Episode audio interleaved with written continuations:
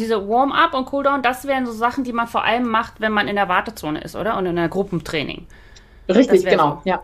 Genau, okay. Ja. Diese Konterübung, die fände ich super. Darf ich dich da kurz unterbrechen? Ja, darfst du, selbstverständlich.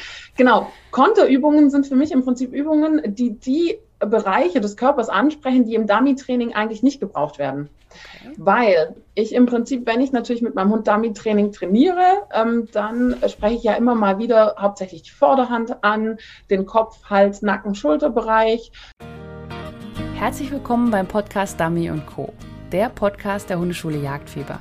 Ich bin Susanne und ich werde euch meine Tipps und Tricks zum Dummy-Training verraten, damit ihr euren Hund strukturiert, zielorientiert und kreativ bis zur Prüfungsreife aufbauen könnt.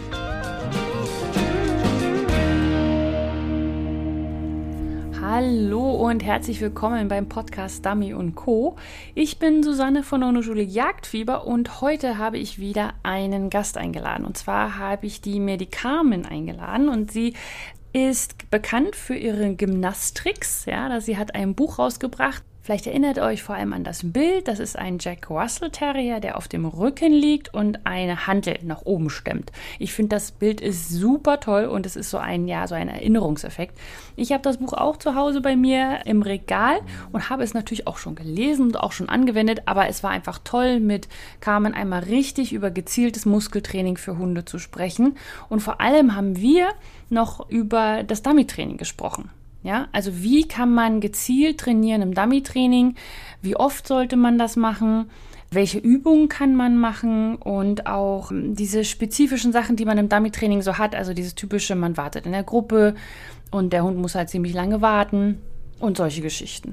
Und es war ein ganz tolles Interview. Es hat mir sehr, sehr viel Spaß gemacht, mich mit Carmen zu unterhalten. Und wir haben uns so die Bälle zugeworfen. Das war gar nicht abgesprochen, war aber ganz toll und hat sehr viel Spaß gemacht. Und deswegen wünsche ich dir viel, viel Spaß mit diesem Podcast. Hallo, liebe Carmen, schön, dass du da bist bei meinem Podcast Dami und Co. Und ja, erstmal ein großes Hallo. Hallo, vielen Dank, dass ich da sein darf, Susanne. Ich freue mich schon total, ähm, ja, Teil deines Podcasts sein zu dürfen. Ah, sehr schön. Ich freue mich auch, dass das geklappt hat mit unserer beiden Zeitverschiebungen und so. Ich in Kanada, du in Deutschland. Aber dank Zoom ist das ja heutzutage alles möglich. Ähm, falls dich Leute noch nicht kennen aus meiner Gruppe sozusagen, kannst du dich kurz vorstellen, wer du bist, wo du so herkommst, was du so machst und vor allem, ob du irgendwo einen Dummy-Bezug hast, weshalb ich dich vielleicht auch hier eingeladen habe. genau, ja, vielen Dank. Ähm, ja, mein Name ist Carmen Heritier und ich komme eigentlich ursprünglich gar nicht ähm, aus dem Hundebereich, sondern aus einem sehr verwandten Bereich. Im Prinzip äh, bin ich eigentlich Gymnasiallehrerin. Das heißt, es geht ja ganz viel ums Beibringen, um mit Menschen arbeiten und ähm, ja, einfach weiterbilden tatsächlich. Und ich denke, dass du mich eingeladen hast, weil ich im Prinzip mich so ein bisschen mit Hundefitness und den Gymnastrix auseinandersetze. Und zwar hat es so den Hintergrund, dass mein Rüde vor ein paar Jahren, also es ist jetzt echt schon eine Weile her, ähm, der lebt leider auch schon gar nicht mehr, aber der hatte eine Hüftgelenksdysplasie entwickelt. Und ich habe mich im Prinzip immer gefragt, weil ich mit dem sportlich aktiv war, nur Dummy-Training nur so ein bisschen äh, zur Gaudi, aber tatsächlich im Dog-Dance-Bereich. Und ich habe mir dann Mordsprobe für gemacht und habe gedacht, okay, Mist, jetzt habe ich im Prinzip diesen Hund in den Sport äh, gepackt und äh, der hatte ja eine HD. Und zum Glück war das aber tatsächlich so, dass ich eine ganz tolle Tierärztin an der Hand hatte, die gesagt hat, nee, nee, die HD kommt jetzt mit sieben, acht Jahren im Prinzip zum Tragen, ähm, wenn er das muskulär eben nicht mehr halten kann. Und dann habe ich mich gefragt, okay, wenn ich praktisch den Hund muskulär so gut aufgebaut habe durch meinen Sport, was habe ich denn da dann genau gemacht? Und so kam ich im Prinzip dazu, mich so ein bisschen da reinzufuchsen. Und das war ähm, 2012, also es ist jetzt bald dann zehn Jahre her tatsächlich. Mhm. Und habe so ein bisschen eben geguckt, was denn da, was so, was man weiß über praktisch Muskelaufbau bei Hunden und solchen Geschichten und kam so in diese Schiene von den Gymnastrix, ähm, weil es im Prinzip in Deutschland ganz, ganz wenig gab. Amerika ist uns da voraus. Ähm, ja, und das war so das, wo ich dann praktisch geguckt habe, okay, wie kann ich den Hunden helfen, die zum Beispiel muskuläre Defizite haben?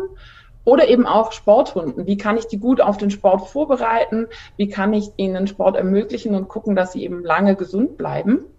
Und ähm, so ist es jetzt tatsächlich so dazu gekommen, dass ich praktisch da in diesem Bereich auch ähm, mich sehr intensiv fortgebildet habe und ähm, zum Beispiel an der Uni Tennessee ein Certified Canine Fitness Trainer äh, gemacht habe.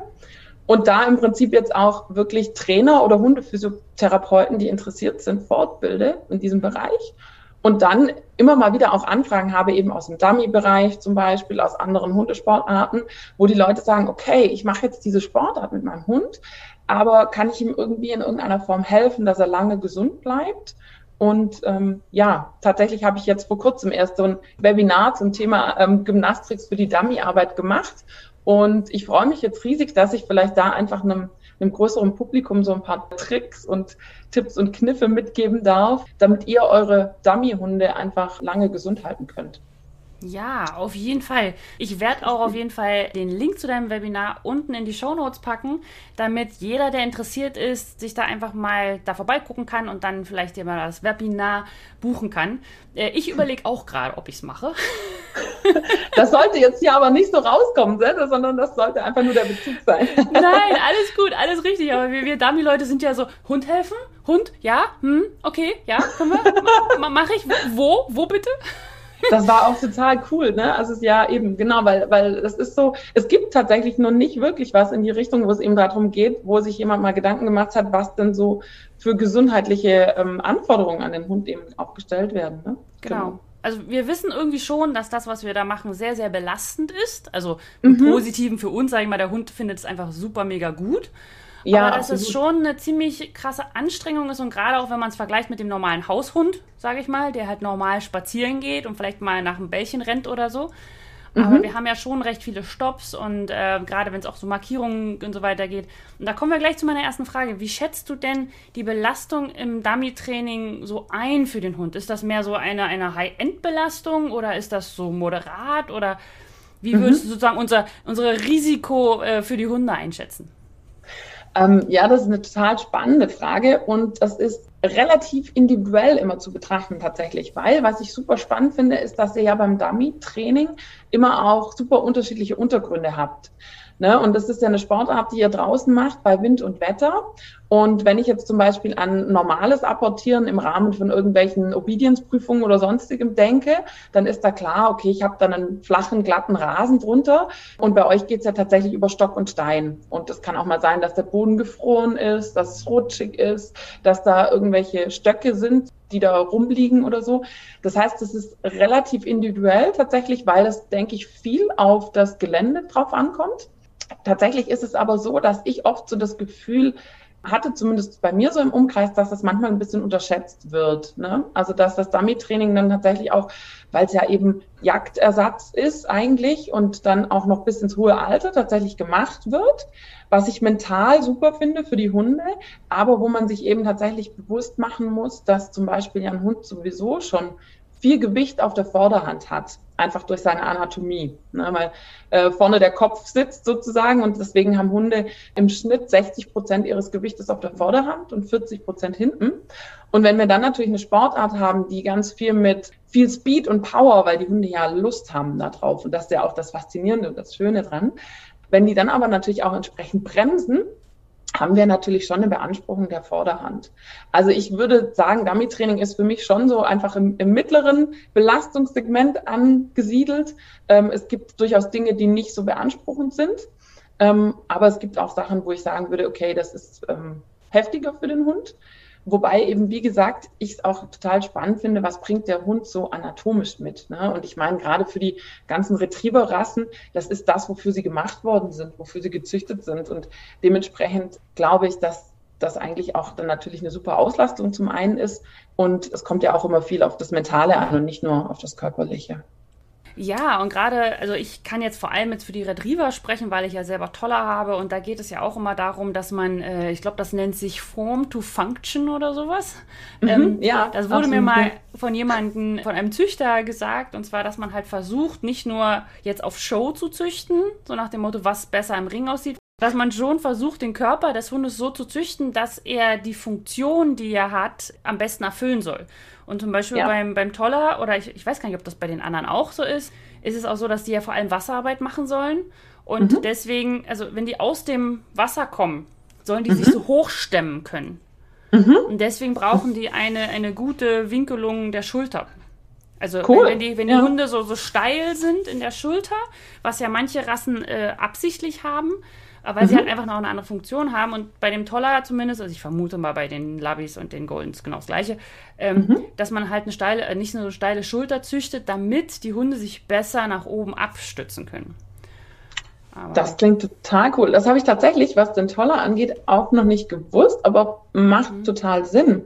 Und die brauchen dann auch natürlich eine gewisse ähm, Beweglichkeit in den Ellenbogen. Äh, mhm. weil du dann im Prinzip, ne, also Winkelung ist schon mal super, aber was, wo du ein Problem hast, ist zum Beispiel, oder auch die Höhe, wo der Ellenbogen dann ansetzt. Wenn du zum Beispiel an einen Dobermann denkst, der so einen super tiefen Brustkorb mhm. hat, ne, und dann sitzen die Ellenbogen weiter oben, der kann ja gerade gar nicht so groß sich bewegen. Mhm. Das heißt, ähm, das wäre zum Beispiel dann auch ein Faktor, der halt ihm das erschweren würde, Wasserarbeit ja. zum Beispiel zu machen. Ja, ja genau. Genau. Die funktionale Anatomie ist so auch so ein Stichwort. Und ja, Form follows Function. Genau. Ja. Genau. Total. Ja, also ist sozusagen jetzt die Dummyarbeit für dich mehr so ein, also ist, ist es ein Risikosport für Hunde oder ist es eher ein ja. Du willst mich da jetzt drauf festnageln, ne? Ich weiß schon. Naja, nee, aber ich, würd, ich weiß, ich, ich mag immer so, so, so, ja, nicht Statistiken, aber so, so von bis. Und wenn man jetzt sagt, okay, ja. 100 ist jetzt schon so, wo du sagst, okay, da muss wirklich, also wenn du diesen Sport machst oder auch eine Arbeit, ich meine, es gibt ja auch äh, Hunde ja, für Minen und Dynamit und sowas alles, ja. Mhm. Da braucht man einfach einen Hund, weil der wirklich eine Funktion erfüllen soll, weil halt kein Mensch sterben soll. Ähm, ja. Sagen wir mal, äh, sagen wir mal jetzt mal beim Sport so von 100, es ist schon ganz schön heftig, zu mhm. 0 passiert überhaupt mhm. gar nichts. Also beides gibt mhm. es nicht, ja. Ja. Aber ja. Ähm, würdest du da mehr so eine 50 oder mehr so bei der oder bei der 5 oder bei der 2 oder bei der 7 oder 8, so in dem. Okay, ja, ich verstehe. Also ich würde tatsächlich schon mehr in den Bereich so äh, 70 ungefähr gehen. Mhm. Was aber, also das ist so einerseits würde ich sagen, ich finde Dummy schon relativ anspruchsvoll für den Hundekörper. Das ist die schlechte Nachricht auf der einen Seite. Was aber die gute Nachricht ist, ist, dass man halt ganz viel tun kann, um das aufzufangen und tatsächlich auch so in, in das Training integrieren kann, äh, beziehungsweise daheim dem Hund Gutes tun kann. Ja. Weil wenn ich jetzt so an, an das typische Dummy-Training, ich gucke hier jetzt gerade bei, bei uns aus dem Fenster raus, hier ist jetzt echt so nass, kalt, ätzendes Wetter. Wenn ich mir jetzt vorstelle, ich gehe jetzt da raus mit dem Hund und mache Dummy-Training, dann habe ich ja auch immer Wartezeiten und so. Und da kann ich natürlich das dem Hund äh, netter und schöner machen. Und was ich auch finde, ist, dass man, also zum einen zum Beispiel, indem man sagt, okay, ich habe halt tatsächlich irgendwie äh, eine Decke dabei, wo der Hund dann halt drauf wartet und der muss nicht auf dem nassen Untergrund dann warten. Oder ich weiß nicht, wie praktikabel das dann tatsächlich ist, je nachdem, wie viele Hunde man hat, dass man kurz eine, einen Mantel auf den Hund tatsächlich draufpackt, um ihn ein bisschen warm zu halten, mhm. während er warten muss. Ähm, tatsächlich bin ich aber auch ein Fan davon, das Training an sich so zu gestalten, dass es für den Hund gut ist, also für die Gelenke und für, die, für alles drumherum. Ich meine, es ist klar, dass wenn ich zum Beispiel in eine Prüfung gehe oder wenn ein Jäger ähm, tatsächlich mit einem Hund jagen geht, dass ich dann Sachen nicht ideal gestalten kann. Aber ich habe so viele Möglichkeiten, das drumherum ideal zu gestalten. Und wenn ich im Prinzip einen Hund super gut einweisen kann, zum Beispiel, dann verringere ich natürlich ja die sag ich mal, die Gefährdung, die ich habe, wenn der jetzt irgendwo kopflos hinrast, keinen Plan hat und dann irgendwie wild so umhersucht und sich nebenher irgendwelche Knochen bricht, so, ne? Ja, also, genau. genau. Also, also Mika sagt gerade ja, ja, gerade Okay. Wenn ihr das gerade gehört habt, diese ja, Mega ist da einverstanden. Ja, ja. genau. Aber da, was für eine schöne Überleitung zu diesen, äh, zu meiner nächsten Frage, weil ich hatte überlegt, was kann man denn so, also wir wollen uns noch über die Gruppen und das Einzeltraining unterhalten, aber ja. was kann man denn so für Übungen das ganze Jahr über machen, gerne auch zu mhm. Hause, einfach so mhm. zur Unterstützung des Ganzen? Ja, cool. Ähm, also ich teile das immer total gerne auf, im Prinzip in Sachen, die ich machen kann, ähm, also in, in drei Geschichten. Zum einen gibt es Dinge, wo ich den Hund darauf vorbereiten kann, auf seine äh, Aufgabe, ne, also vorbereitende Übungen. Mhm. Dann gibt es tatsächlich Übungen, die ich so für Warm-up und Cool-down währenddessen mache oder in der Wartezeit. Und dann gibt es sogenannte Konterübungen. Ähm, genau, und das kann ich jetzt kurz erklären, was ich da jeweils meine mit. Ja. Diese also, Vorbereitung. Ganz kurz. Ja? Diese Warm-up und Cooldown, das wären so Sachen, die man vor allem macht, wenn man in der Wartezone ist, oder? Und in der Gruppentraining. Richtig, genau, so. ja. Genau, okay. Ja. Diese Konterübung, die fände ich super. Darf ich dich da kurz unterbrechen? Ja, darfst du, selbstverständlich.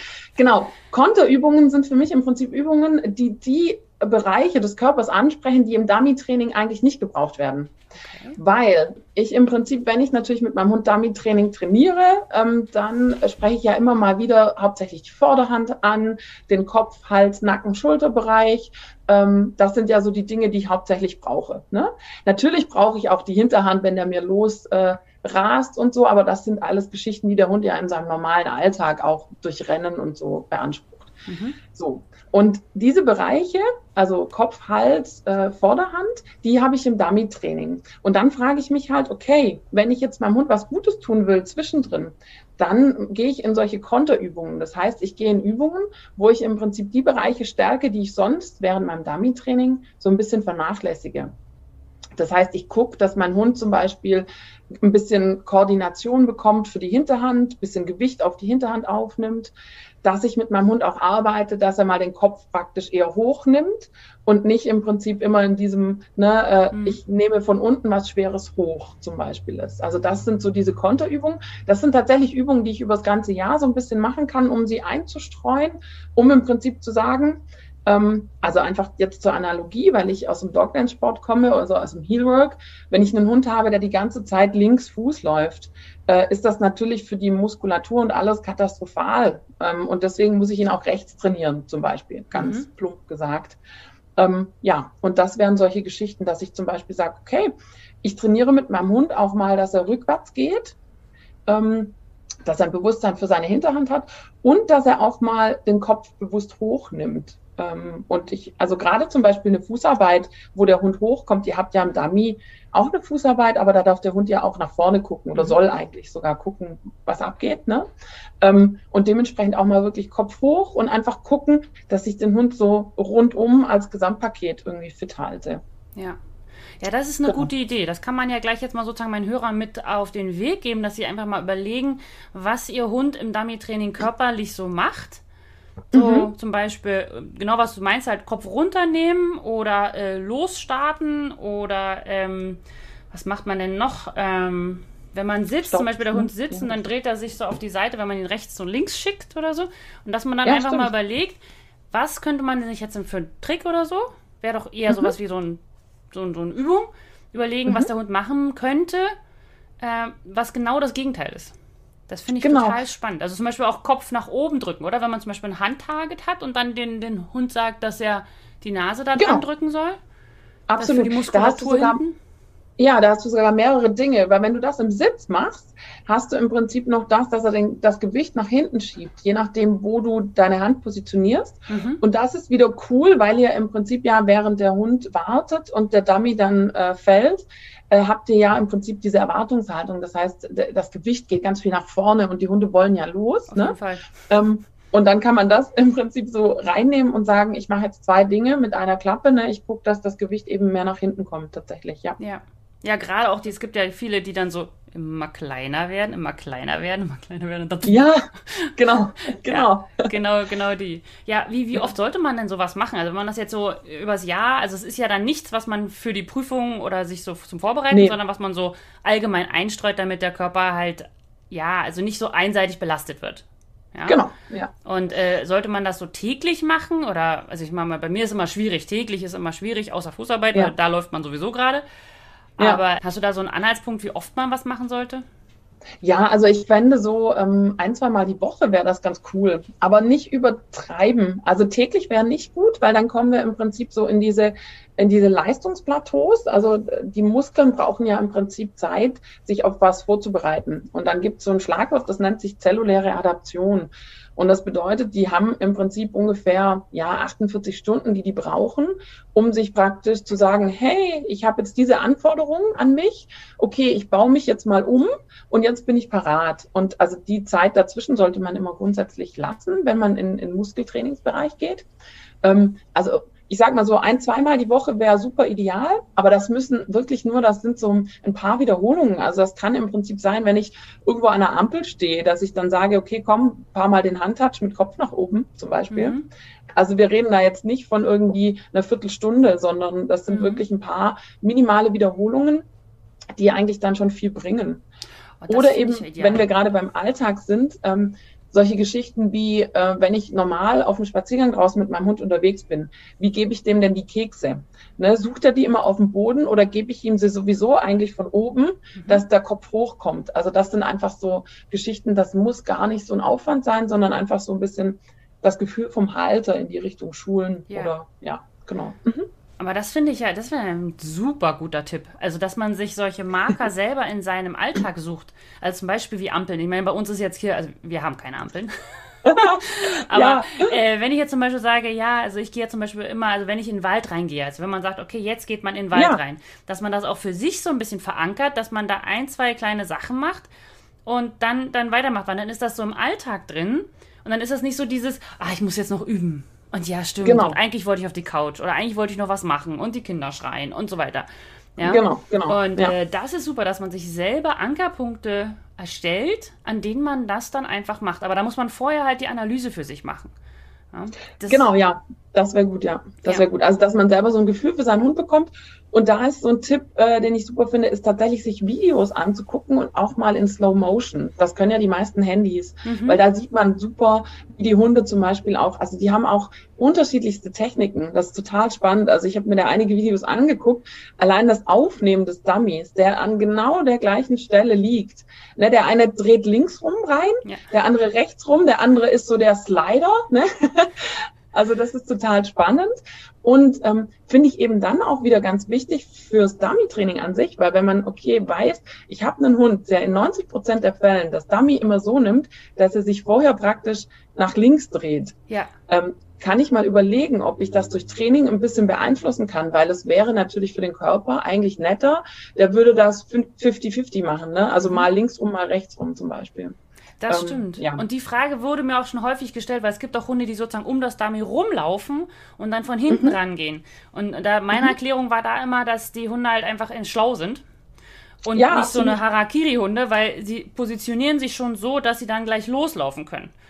Mhm. Ja, und viele Hunde sind ja auch so nach dem Motto, ja, Vollspeed ankommen, nehmen das Dummy auf und fallen dann so ein bisschen drüber. Und dadurch ist die Aufnahme dann natürlich auch nicht so wirklich schön. Ja. Aber ähm, ja, das ist, das ist eine gute, das finde ich super. Mhm. Okay, mhm. dann vielen Dank. Dann gehen wir noch mal weiter. Und zwar, wenn man jetzt in einer Gruppe ist, ja, also man mhm. ist jetzt eben in einem Seminar oder irgendwo, man, man kann nicht selbst bestimmen. Ja, man, man ja. ist halt einfach vier Personen, sechs Personen. Hier sind es 30 mhm. Personen. Gruppentraining mit 30 Hunden. Das ist für, für oh. wenig, oh. ja. Es ist. Ah, egal. Okay. Ähm, da hat man halt, sagen wir, mal, sagen wir mal, fünf Hunde und da ist man halt nicht die ganze Zeit dran.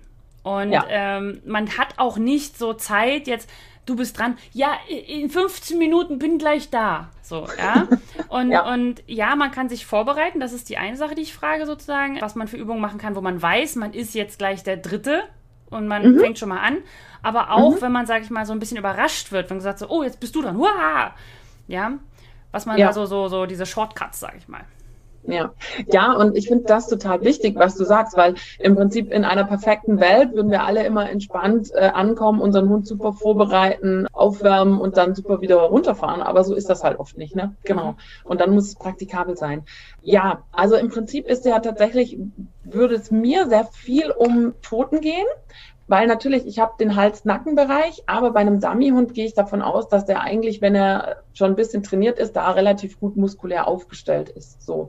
Und was so ein Thema ist, ist eben die Bodenunebenheiten und dann die mhm. Pfoten, weil Pfoten sind durch diese mini kleinen Zehengelenke oder auch diese Sesambeinchen dazwischen eben super anfällig für im Prinzip dafür, dass sie ihre Arbeit nicht mehr richtig tun können. Weil warum haben Hunde Pfoten, die beweglich sind, um eben diese Bodenungleichheiten ausgleichen zu können? Und das heißt, wenn so wirklich mein, okay, du bist jetzt dran, dann wäre echt so einmal kurz, wenn es geht, und da dazu müsste der Hund es eben schon kennen, weil die meisten finden es ein bisschen unangenehm, dass ich sage, okay, lass mich mal kurz deine Pfoten durchkneten. Ne? Das ah, kann ich kurz spannend. machen. Das habe ich ne? noch nicht Einfach, gemacht. Ja, ne, einfach so mal rangehen. Und witzig ist, dass viele Hunde das tatsächlich am Anfang super unangenehm finden weil da meistens natürlich auch irgendwelche Verspannungen da sind.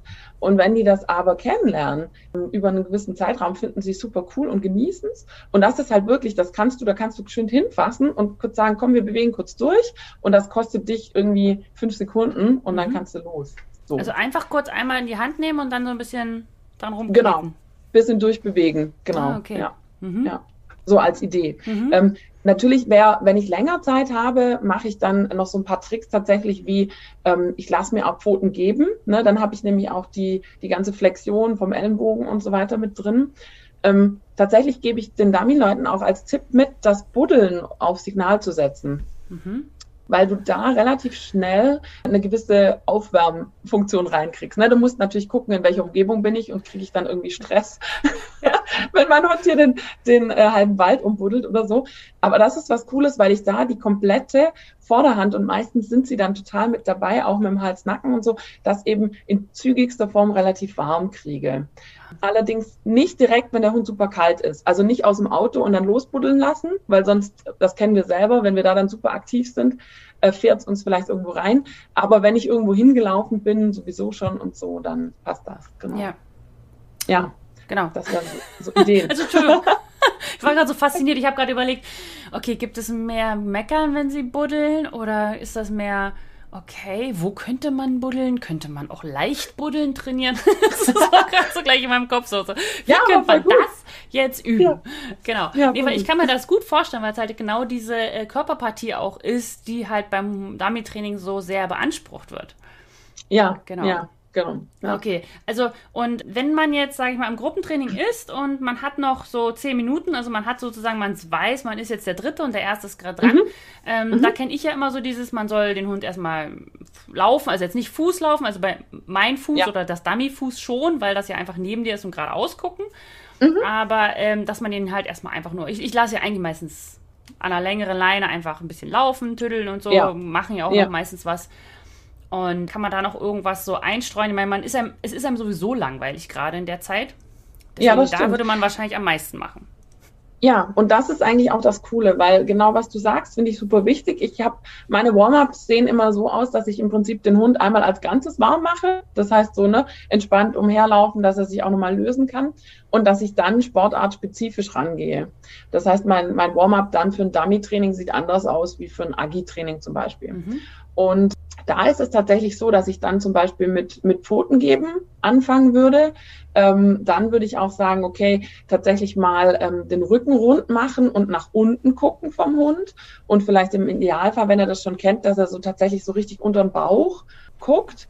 Solche Geschichten. Was auch immer super gut ist, sind so zum Beispiel Slalom durch die Beine. Einfach um im Prinzip auch so die Wirbelsäule ähm, zu biegen, ne? weil das haben wir ja auch immer. Die Hunde rennen ja nicht immer nur stur geradeaus, sondern wir haben dann auch ähm, ja dieses Abbiegen oder den Stopppfiff, wo sie dann, sich dann orientieren müssen. Ähm, genau, das ja. wären so kleine Tricks, die ich da dann praktisch machen würde, ähm, genau. kurz vorher. Ja, ich habe auch gerade überlegt wegen dem Stoppen und so, weil eigentlich ist es ja mal, also ich, ähm, meine, meine Physiotherapeutin damals in Deutschland hat immer gesagt, dass es der, das Gute am Dummy-Training ist, dass es immer, du wirfst was, dann fällt es und dann wird erst der Hund geschickt. Also es ist nicht das, so ein Ballwerfen-Ding. Ja. Aber dann habe ich mir überlegt, ähm, wenn man zum Beispiel, jetzt fiel mir gerade so ein, wenn man den Hund schickt und mhm. er, er, eingewiesen wird, dann weiß er noch nicht wohin. Also er rennt volle Kanne los und dann kriegt er ja. den Geruch vom Dummy. Mhm. Der bremst, also ja, sie versuchen so. so Egal wie, ne? Ja, ja, ja mhm. und, und die fliegen mal hin. Also Mika ist mal hinten weggerutscht, weil das Gras ein bisschen nass war oder so. Oder mhm. Berg runter, mhm. Berg runter, Vollgas. Oder ist ein mhm. Dummy. Bremsen, Hinterteil, bumm. Ja? ja. Also das sind so diese, ähm, da kann man auch nichts machen. Also das, das sind die Hunde nee. halt. Und man will sie ja auch in der Hinsicht nicht so sehr bremsen, weil das ist ja das, was den Spaß ausmacht. Was für mich ja. aber auch halt, wie, sie, wie du ja auch meinst mit dem Risiko, wo ich auch immer denke, ja. wir sind eher im höheren Bereich, weil wir durch die Unvorhersagbarkeit, ja, wir sind halt kein, genau. wir sind halt nicht irgendwo auf einem Platz oder eingezäunt, alles grün und so. Hier wird auf Prüfung die gesamte Wiese abgelaufen nach Löchern. Mhm. Und äh, da, die werden zugemacht. Also mhm. das finde ich schon ziemlich cool. Das ist ein ziemlicher Aufwand, aber das finde ich schon ziemlich cool. Aber ja. das passiert ja im normalen Training nicht. Und äh, da schickt man halt auch einfach mal irgendwo durch, wo man denkt, das ist lustig und huch, da ist Stacheldraht. Oh, oh, oh. So. ja, das sind so, ja. ist halt Natur. Ja, genau. Nee, genau. aber das, was du sagst, stimmt absolut eben, weil, weil es ist ja diese, diese Unberechenbarkeit und ich sag mal, je wärmer der Hund ist, je besser der vorbereitet ist, umso besser kommt er mit sowas klar dann. Ja. Ne? Weil äh, der Worst Case, also das planen wir ja alle nicht und das passiert halt einfach irgendwie und so ist ja auch das Leben. Also wir können sie ja auch ja. nicht in Watte packen. Also, ja, ne? das ist dann, dann macht man, dann ist ja auch der Spaß weg. Also man, man ja, kann einfach nichts machen und ganz, ganz ruhig und nie Risiken gehen, aber dann hat man auch keinen Spaß im Leben und das ist ja auch irgendwie, man muss so einen guten Mittelweg finden. Aber ja. wo wir gerade dabei sind, deswegen wieder eine sehr schöne Überleitung. Mein, mein Steckenpferd ist ja immer dieses Training zu Hause. Also nicht zu Hause, mhm. sondern für sich. Das heißt, auf dem Spaziergang. Ja. Und da ist ja dieses Ideal für mich in der Hinsicht, dass man den Hund ja in der Bewegung hat. Das heißt, man, Super, man ja. bewegt sich, man geht mit dem spazieren und steht dann da und sagt, oh, hier ist aber eine praktische Stelle. Baut ein bisschen was auf und der Hund ist ja immer die ganze Zeit aktiv. Und mhm. dann trainiert man und dann hört man auf und dann macht man an einer anderen Stelle zum Beispiel nochmal weiter oder so, wenn man so eine Dummy-Wanderung macht oder so. Cool. Verschiedene ja. Aufgaben. Also das ist so dass äh, mein, mein, Training auch, was ich selber am, eigentlich am häufigsten mache, weil ich einfach, das kann ich überall einbinden. Und ja. ähm, da denke ich immer, okay, Laufen ist nicht wirklich sinnvoll, weil er hat sich ja schon warm gelaufen. Aber mhm. äh, was könnte man denn da noch machen? Oder also, falls es überhaupt einen Unterschied gibt zu dem davor, ähm, mhm. dass man den Hund, sage ich mal, in diesem äh, Spaziergang noch mhm. ein bisschen unterstützen kann. Ich meine, ich finde an sich tatsächlich das Setting schon mal ziemlich, ziemlich cool, weil du im Prinzip tatsächlich eben den Hund schon warm hast. Ne?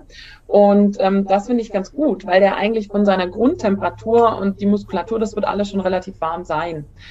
Das heißt, du kannst dir einfach eigentlich diesen Teil sparen, dass du halt davor dann noch ähm, ne, hin und her läufst und sonst wie.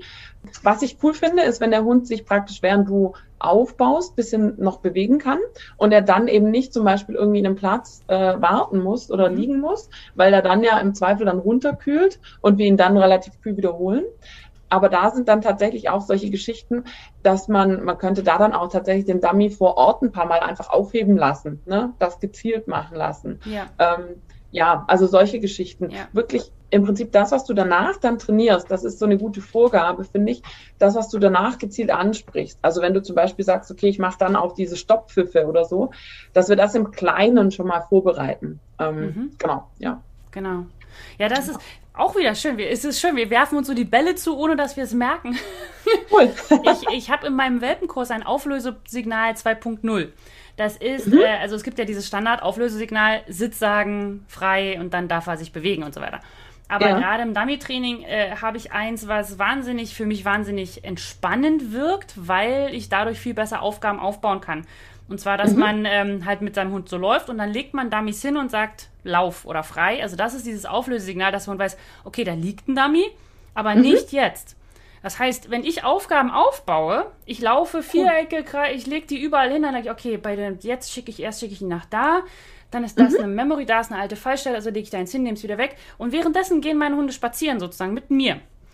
Ja? Super. Also die merken ja. sich schon die Stellen so ein bisschen. Also es ist dann auch so, dadurch, dass sie nicht, also wenn man sie irgendwo parkt und es auslegt, haben sie auch gleich den, den Blick und sagen, okay, das war da, ist ja. da. Wenn sie sich aber ja. kreuz und quer mitbewegen, ist das viel schwieriger, auch fürs Dummy-Training wiederum. Also da kann mhm. man zum Beispiel auch super Blinds auslegen. Also, weil ich mhm. mal gefragt werde, mhm. ich kann keine Blinds auslegen. Mein Hund läuft immer Fuß, sobald ich einen Dummy in der Hand habe. Ja, und mhm. da ist genau dieses Auflösesignal 2.0 bei mir im Wirkenkurs ja. dabei und äh, das entspannt einen so dermaßen, weil manchmal merkt man auch, Mist, also das Dummy muss ich nochmal aufsammeln. das geht gerade nicht. ja. Dann, dann ja, steht ne? man an der Wiese und denkt so, von hier sieht es ja ganz anders. Nee, das ist, äh, nee, das muss ich noch machen. Das, das entspannt die ganze Sache und dadurch sind die Hunde halt eben auch nicht so kalt. Und gerade, ja, Deutschland ist nicht jetzt hier, ja, wir haben minus ja. 20 Grad. Ja. Da, da ist nichts mit ablegen, ablegen ne? oder so. Da friert der Hund so lang fest, so lange. Ja, genau. so, und oh, heute kommt er aber langsam hoch, du. und dann wird also das Fell, da siehst du so einen Hundeabdruck. Ah. Genau. nee, aber das ist, also rein vom körperlichen her ist das natürlich ideal. Also besser geht's mhm. nicht. Also kannst du, oh, ja, das ist dann Sehr nicht gut. trainerisch cool, sondern das, ja. Das finde ich ja immer gut, wenn mein Training, was ich äh, erzähle den Leuten, das nicht dazu führt, dass die Hunde sich verletzen. Also man ja, passiert, was nee, passiert. Aber es sind ja oft solche Kleinigkeiten. Also genau, ja. Mhm. Genau, dass man es halt so strukturiert, dass man zumindest das Risiko minimiert. Ja, und ja, gleichzeitig absolut. auch mehr Spaß hat. Genau. Ja, ja, ja, eben. Genau. Ja, so, also vielen, vielen Dank. Ich glaube, ich lade dich nochmal ein, weil ich habe noch ein paar Fragen im Kopf, aber das wird dann viel zu lang und ich glaube, das ist super spannend. Also jeder, der jetzt zuhört und noch mehr von Carmen hören möchte, ja, schreibt mir einfach, dann lade ich sie nochmal ein. Äh, sowas ist ja immer total spannend. Und ich packe, wie gesagt, alles unten in die Show Notes rein und man, wenn man dich jetzt sucht, sage ich mal, wenn man jetzt mehr von dir erfahren möchte, wo kann man dich denn da finden? Ja, äh, am einfachsten ist tatsächlich äh, www.gymnastrix.de. Das ist so ein Wortspiel, ne? also aus Gymnastik und Tricks. Ähm, ja, da ist dann eigentlich irgendwie alles. Und ich bin tatsächlich auch äh, viel auf Facebook aktiv. Und ich freue mich immer auch wirklich, also weil die Leute dann immer sagen, oh, ich traue mich nicht irgendwie, äh, mich zu melden. Ich freue mich tatsächlich, wenn dann auch so ein Bezug kommt und sagt, hey, ich habe hab dich bei Susanne gehört oder so und hast du da eine Idee? Und ich bin da auch total offen, weil eben mich fasziniert das total, was unsere Hunde so leisten. Und wenn wir dann ihnen ein bisschen was Gutes tun können durch so Kleinigkeiten im Alltag, dann ist das doch super. Ja. Genau. Genau, da sind wir auf einer Wellenlänge. Das finde ich richtig gut. Ja, voll gut. okay. So, dann vielen, vielen Dank für das tolle Gespräch. Wir hören Gerne. uns wieder und ich wünsche dir noch einen wunderschönen nassen Herbst. Bei uns fängt jetzt der Schnee gerade an. Ja, genau. Okay, dann bis demnächst. Tschüss. Bis dann, ciao. Ja, und das war es auch schon wieder mit dem Interview. Und äh, Carmen war so nett, mir ein Video zur Verfügung zu stellen, was ich wie immer für die Dummy und Co. Trainingsgruppe zur Verfügung stelle, zwei Wochen nach dem Podcast. Also man bekommt ja immer die Podcast-Episode und die Woche danach gibt es immer eine E-Mail mit den Aufgaben dazu. Also normalerweise erstelle ich eine Dummy-Aufgabe, aber wenn ich Gäste habe, dann frage ich immer meinen Gast, möchtest du nicht vielleicht selber was beisteuern? Und Carmen hat gleich gesagt, ich habe da ein Video. und jeder, der in der Trainingsgruppe Jagdfieber ist, der bekommt nächsten Freitag diese E-Mail mit dem Link zum Video. Und wenn du da auch gerne mitmachen möchtest, dann melde dich einfach an unter www.hundeschule-jagdfieber.de slash Trainingsgruppe. Und wenn du diese Episode jetzt hörst, wenn sie nicht gerade aktuell on air gegangen ist sozusagen, dann lohnt es sich dennoch in die Trainingsgruppe zu kommen, weil es gibt ja zu jeder Episode immer eine Aufgabe, ein Video, eine Anleitung, was auch immer. Ne? Deswegen, also es lohnt sich auf jeden Fall mitzumachen bei der Trainingsgruppe Jagdfieber. So, dann wünsche ich euch noch einen wunderschönen Tag, Abend, wann immer ihr mich hört. Gleicher Ort, gleiche Zeit. Bis dann. Tschüss.